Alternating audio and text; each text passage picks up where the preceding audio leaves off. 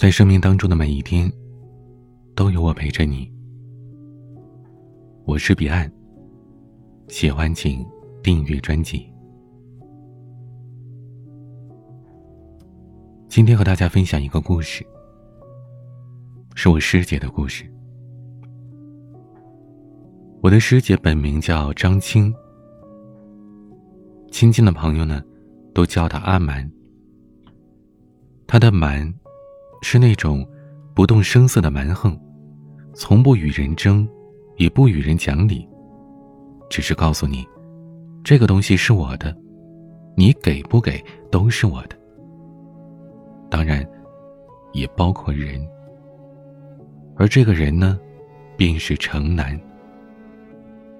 城南与阿蛮同级，但两个人的行为处事却是大相径庭的。后者全凭自己的喜好做事，而前者少年老成，寡言少语，万事皆以利弊权衡。无论如何，阿蛮都绝对不是他权衡之后最好的选择，但他拿阿蛮却是没有一点办法。阿蛮总能旁若无人的摸着城南的下巴。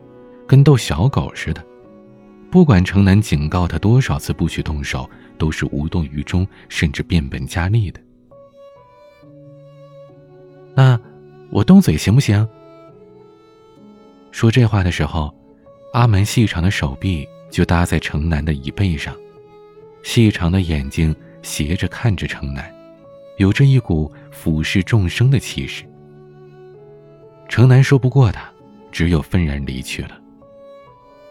这样的次数多了，阿蛮也觉得无趣。城南，你别走了，以后我不逗你了。他的确不再逗他了，他改写情诗了，揉成一个纸团专砸城南的头顶。城南怒了，众目睽睽之下质问道：“张青，你到底想怎么样？”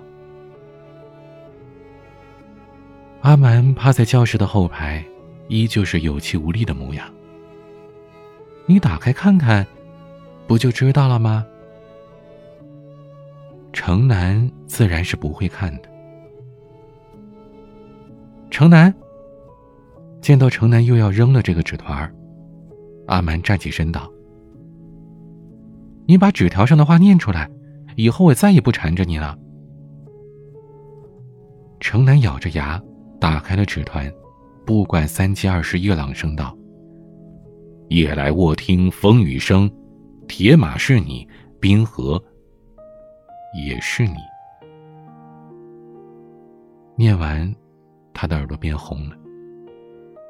此时班级里还有人不明白这句话的意思，便有其他人出声解释道：“这句话的原话是‘夜阑卧听风吹雨，铁马冰河入梦来’。”阿蛮形容城南是冰河，是铁马，便是说梦里有的。阿蛮的唇角扬起了意味深长的笑容。谁说的？这马是拿来骑的，河是拿来跨的。你说我仅仅是梦里有他吗？人群当中爆发出了一阵哄笑声，甚至有人拍手叫好：“张青有文化呀！”可唯有城南笑不出来，他拿起了书包，夺门而出。许多人都不理解阿蛮为什么这么喜欢城南，也包括我。因为从性格来讲，这根本就是南辕北辙的两个人啊。可阿蛮说：“喜欢一个人，哪有那么多为什么呀？不就是遇上了，爱上了，然后起了贪欲。”非要占为己有吗？我不信。这万事都有因果，没有无缘无故的恨，也没有无缘无故的爱。阿蛮看着前方，没有回答我。大四毕业的时候，大部分人都为离别伤感，只有城南，跟逃难似的，收拾行李，火速赶往了西部。他走的那天跟谁都没说。但还是在上火车的时候被阿蛮从车上拽了下来。火车鸣笛驶出车站的时候卷起了风。城南的脚边放着行李箱守在阿蛮的手里。他瞪着眼睛你到底想要干什么不干什么我就想送送你。”送他？城南还真是第一次见到这样送人的，直接把人从火车上拽下来。怎么送啊？他的声音当中透露着一种近乎认命的无奈。走吧，我有车。一辆车身沾满了泥浆的长安铃木，除了喇叭不响，浑身都响。阿蛮将他的行李箱塞进了汽车的后座，然后关门的时候，车门的一半便掉了下来。城南一言不发的看着他。阿蛮重新将车门合上，说的淡然：“没事儿，反正你又不坐后面。”城南瞪着眼睛，心里有千言万语想说，可最终什么都没说出口。他负气一般的拉开了副驾驶，坐了进去。汽车进入城北出入口，驶入了京昆高速。车速驶上了一百二十码。城南觉得，自己身下的凳子是颠簸的厉害，仿佛随时都要散架似的。他赶紧系上安全带，手紧紧的抓着门框上的扶手，胆战心惊的问道：“程静，你非要让我跟你死一块才开心是吧？”阿门没有看着他。嫁给你才开心呢，死在一起我有什么好开心的？而且啊，你千万别觉得欠了我的，我对你好都是心甘情愿的。城南面露哀愁着说：“张青啊，如果这就是你对我好的方式，那你快别对我好了，真的，我求你了。”阿蛮不搭理他。到了晚上，他们驶入了甘肃境内，路上下起了大雨，雨刮器的速度跟不上，他们被迫驶下了高速，在附近住宿。夜晚的城市灯火璀璨，在漫天的大雨下，别有一番壮丽。他们并没有驶入主城区，而是在城边的小旅馆住了下来。办理住宿的时候，老板问要几间房。还没等城南说话，阿满已经掏出了身份证说：“一间，标间。”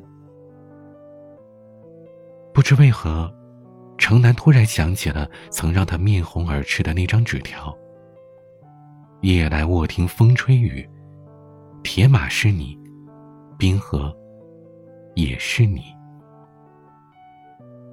他的心脏。犹如当时一般剧烈的跳动起来。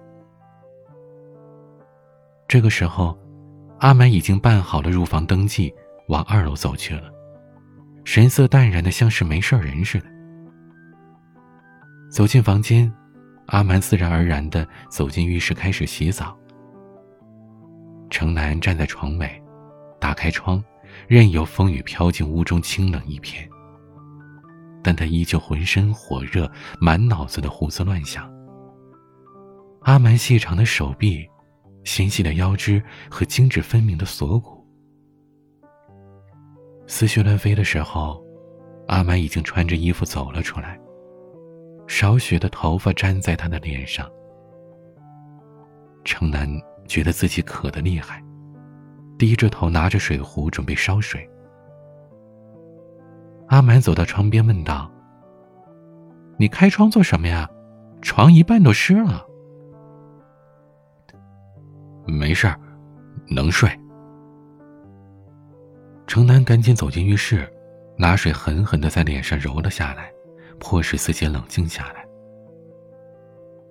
等他洗完澡，已经是深夜了，阿满已经入睡，床头亮着一盏灯，微醺昏沉。城南在另一张床上坐了下来。阿满背对着他，四下万籁俱静。他听见心中野兽平息的声音。城南松了一口气，关上灯，躺在床上，小心翼翼的避开被雨水浸湿的一部分。在他迷迷糊糊即将进入梦乡的时候，他突然感觉身上的棉被被人掀开，阿满挤着他躺了下来。城南顿时睡意全无，他挣扎着起身开灯，可阿蛮却用手脚将他抱得紧紧的。城南不再挣扎，他皱着眉头问道：“张静，你是姑娘。”能不能矜持一点阿蛮没有说话。过了许久，在城南以为他已经睡着的时候，阿蛮突然开口道：“城南，如果我矜持一点你会喜欢我？那我马上就松开手。如果……”阿门同其他姑娘一样矜持，对她敬而远之。城南会喜欢她吗？答案是不会的，恐怕连她的名字都记不住。张静，那你这样缠着我，我就会喜欢你了吗？答案同样是否定的。他和他，并无缘分。全靠阿门用死缠烂打撑着。我需要你的喜欢了吗？你这人怎么总是这么自作多情啊？阿门的蛮横在此时彰显的淋漓尽致。他喜欢谁，决定对谁好，从来只是他一个人的事。而城南要选择的，是接受，或者不接受阿满的好。他们就这样，一方压着一方，睡到天亮，两个人都是浑身酸痛的。在赶往青海的路上，两个人都没有说话。汽车途经青海湖的时候，突然抛锚，引擎盖里隐隐的冒出了黑烟。程南只能给负责接待他的医生打电话。医生表示，三个小时就可以抵达青海湖了。城南坐在副驾驶上，一言不发，面色阴沉。两个人就这样僵持着。良久之后，阿蛮突然开口道：“城南，你还记得我们第一次见面吗？那时候，他们是刚刚入学的新生。”阿蛮无意当中摔碎了话剧演出的一个价值不菲的道具。他站在一堆碎片面前，六神无主。然后，目睹了这一切的城南，镇定自若的同老师、师兄、师姐以及社长解释，只字没有提阿蛮的过错。他把所有的责任都揽了过去。后来，阿蛮问起他这件事，城南只是轻描淡写的。看你一个姑娘吓成那样，怪可怜的。那你被一群人骂的狗血喷头，就不可怜吗？谁让我是男人呢？而且，就算真要骂你，也只能我来骂。谁让他们都是师哥师姐和老师呢？他伸手拍了拍阿蛮的肩膀，别放在心上，都是小事儿。那时候，城南的身上有着与同龄人截然不同的担当和沉着。城南坐在副驾驶上，看着窗外，没有说话。为什么你可以对一个陌生人的我说那么贴心的话，而对于喜欢你的我，却恨不得将世间所有的恶毒馈赠于我呢？如果知道，你后来会这么烦，那我当时一定不管你。阿蛮听到，只是轻笑了一声。城南，我很抱歉将你困在这里，但我并不后悔。今日一别，便不知相见何时了。可能你会觉得，这辆车烂的要命，但它已经花掉了我所有的积蓄。就像，你觉得我对你的迷恋和喜欢，愚蠢又可笑，却也是我能给你的全部了。这一次，城南没有恶语相向。我知道，对你而言，我并不是最好的选择。但我还是想成为你提起青春时可以想起来的姑娘。阿门抬起头，看向了城南。你可以觉得我是不讲道理的女阿蛮，但是我对你说过的那些话。都是真的。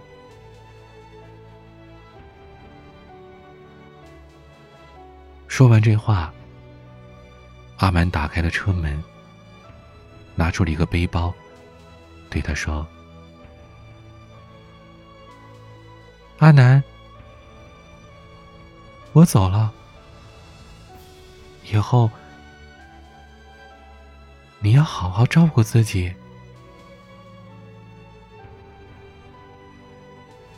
高原上的天气，说变就变。方才还晴空万里，如今已经是乌云密布。他只背着一个包，一言不发的往青海湖的方向走。而城南没有挽留他。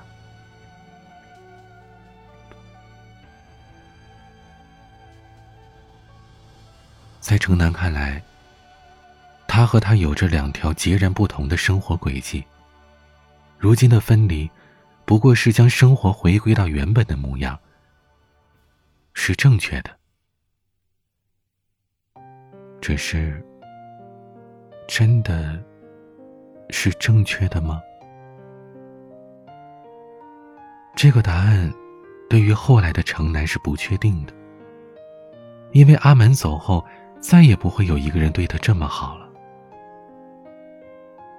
他在班级的微信群里发照片，说高原上炽热而直白的阳光，恶劣的自然环境和生活环境。许多人关心他：“嘿，哥们儿，你这到底是参加变形计还是支援西部啊？要好好照顾自己啊！”可只有阿门一个人，担心他吃不惯那里的食物，给他寄成捆的豆瓣酱和火锅蘸料。阿门说：“我知道你不稀罕，但是你放心，这是最后一次了。从此，阿蛮再也没有联系过他。半年以来，除了父亲偶尔的电话，再也没有人主动联系过他。他被人们遗忘在了祖国的西部。”第二年三月的时候，他借了车去青海湖。一望无际的青海湖，天和湖连成了一片，蔚蓝如明镜。四周的经幡在风中飞扬。虔诚朴实的藏民用转壶祈祷平安与安康。这里是他所及之处，距离阿蛮最近的地方。那个在暴雨当中出走的少女，将满腔热情都奉献给他的少女，花光所有积蓄不远千里来送他的少女，他在青海湖弄丢的少女。城南明明应该庆幸阿蛮的离开，可此时他想见阿蛮了。他站在青海湖前，第一次主动给阿蛮打电话。那时的阿蛮正在北方，跟人倒腾火锅店，满屋的嘈杂。他没看电话就接了起来：“你好，哪位？”“是我，城南。”阿门的世界在片刻安静下来。有事吗？我在青海湖。你去那里干什么？因为他想把那个弄丢的人找回来。城南说：“张青，或许这人吧，就是犯贱，直到失去了才觉得可贵。”他抿着嘴唇，任风吹乱他的头发。这些日子，你不在，我很想你。阿满只是静静的听着。很久以后，他开口说道：“城南，我一直想。”为什么我们会走到这一步？后来我才明白，没有为什么，只是我们习惯了把最好的一面交付给与我们毫不相干的人，而把最坏的一面展现给最亲近的人而已。如果那天我对于你只是一个陌生的姑娘，你会任由我在大雨将来的高原上一个人离开吗？或许你会，但绝对不会像拒绝张青一样决绝的。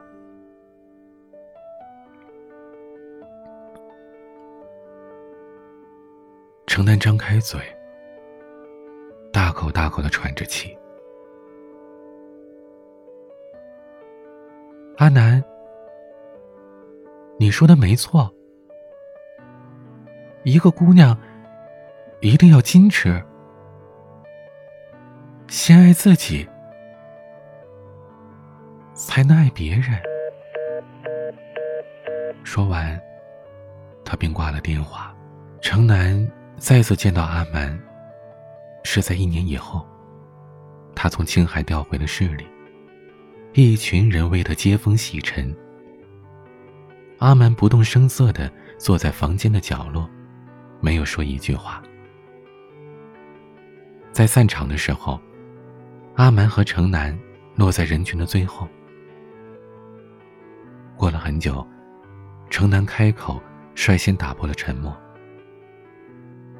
张青，我们还可以做朋友吗？”“我不需要你这种朋友。”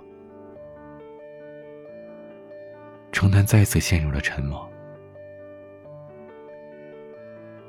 阿蛮站在路边，拦住过往的出租车。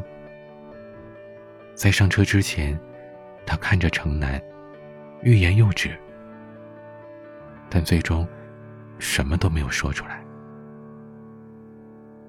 后来，程南才知道，那一天，阿蛮是特地从北方赶过来见他一面的。城南始终不能说清楚，他对阿蛮的感觉。见不到的时候想他，可见到他了，又觉得不过如此。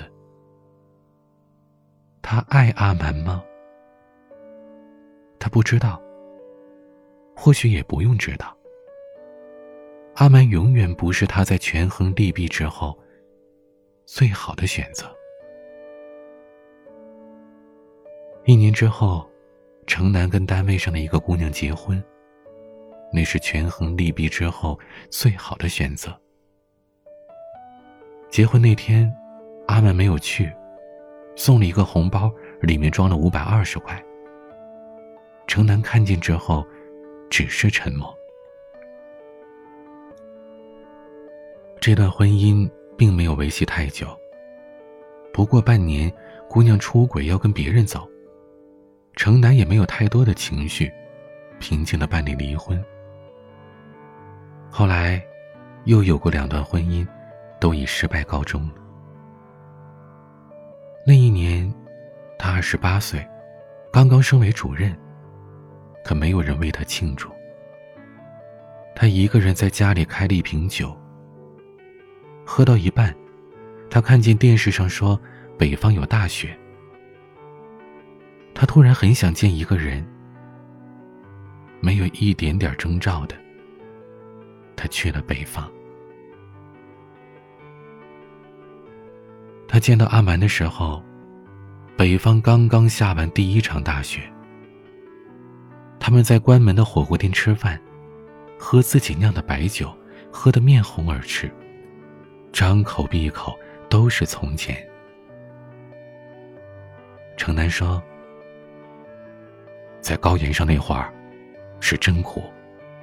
有时候我都觉得我是疯了，才会为了一个公务员去那么远的地方受苦受难。”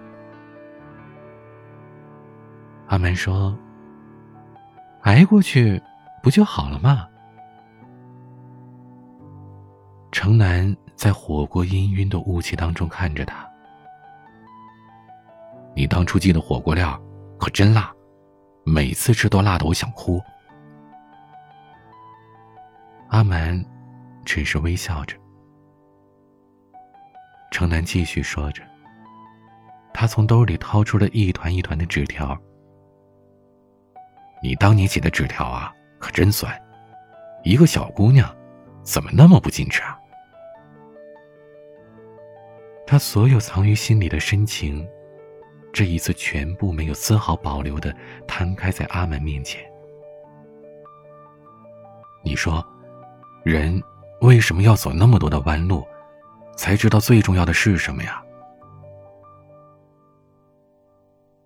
窗外有雪落下的声音，阿门。眼睛直直的看着城南。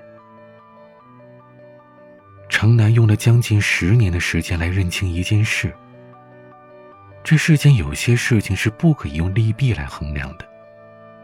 比如，一个喜欢你的姑娘，一个让你想念的姑娘。城南的眼睛开始泛起泪花。长青，你给我一个回头的机会，好不好？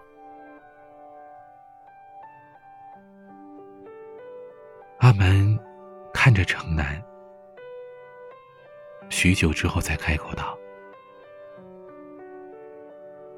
城南，我喝过许多的烈酒，走过许多的路。”却只那样不计后果的爱过你一个人，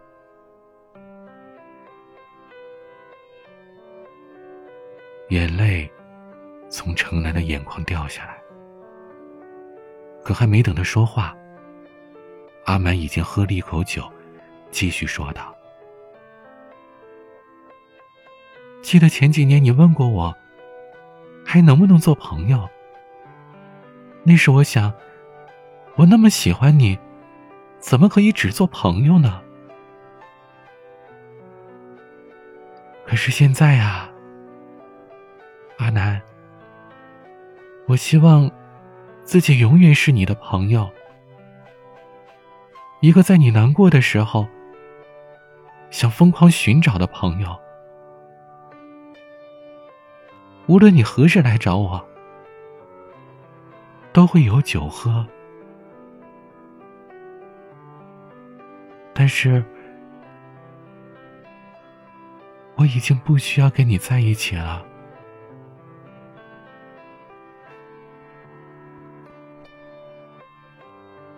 年少时，我们都是满腔炽热，有着奔赴千万个远方，只为见某个人一面的孤勇。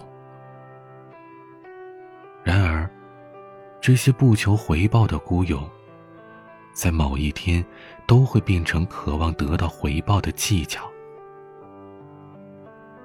阿满想等着城南来见他，发了疯似的想见他一面，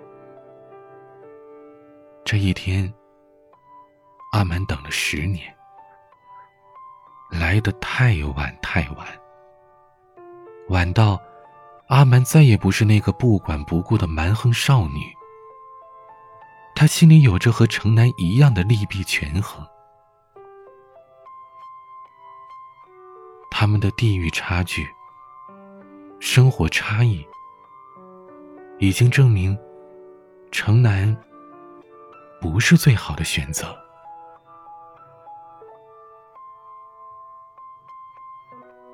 阿门说：“阿南，你要好好的。”眼泪掉进了酒杯里。城南没有说话。离开北方的时候，满地的白雪。城南在前往机场的出租车上睡着了。梦里回到从前，阿门说：“城南，我一直想，为什么我们会走到这一步？后来我才明白。”没有为什么，只是我们习惯把最好的一面交付给与我们毫不相干的人，而把最坏的一面展现给最亲近的人而已。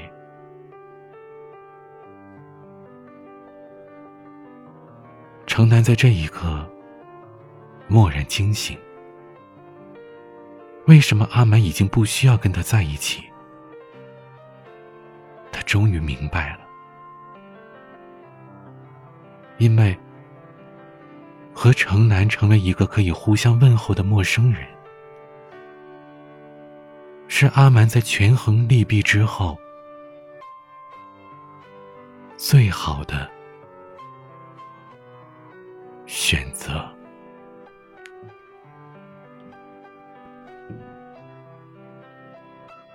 阿门和城南的故事就讲到这儿了。结局让我唏嘘不已。就像刚才我在故事当中说的，不是所有的事情都可以用利弊权衡的。人一生当中总要有几次冲动的。希望你能懂得这个道理。如果你喜欢这个故事，请把它分享到朋友圈或者微博，也可以在节目下方的评论区留言和我聊聊。欢迎关注我的微博 DJ 彼岸，英文的 DJ 加我的名字彼岸。每个夜晚都有声音陪伴你，我是彼岸，晚安。这个跟你说话的人。其实是我的替身，有个不太喜欢热闹的灵魂，还在水深火热中翻身。这个跟你喝酒的人，其实是我的替身，有个不太善于表达的内心，还在恍然如梦中追问。我有两三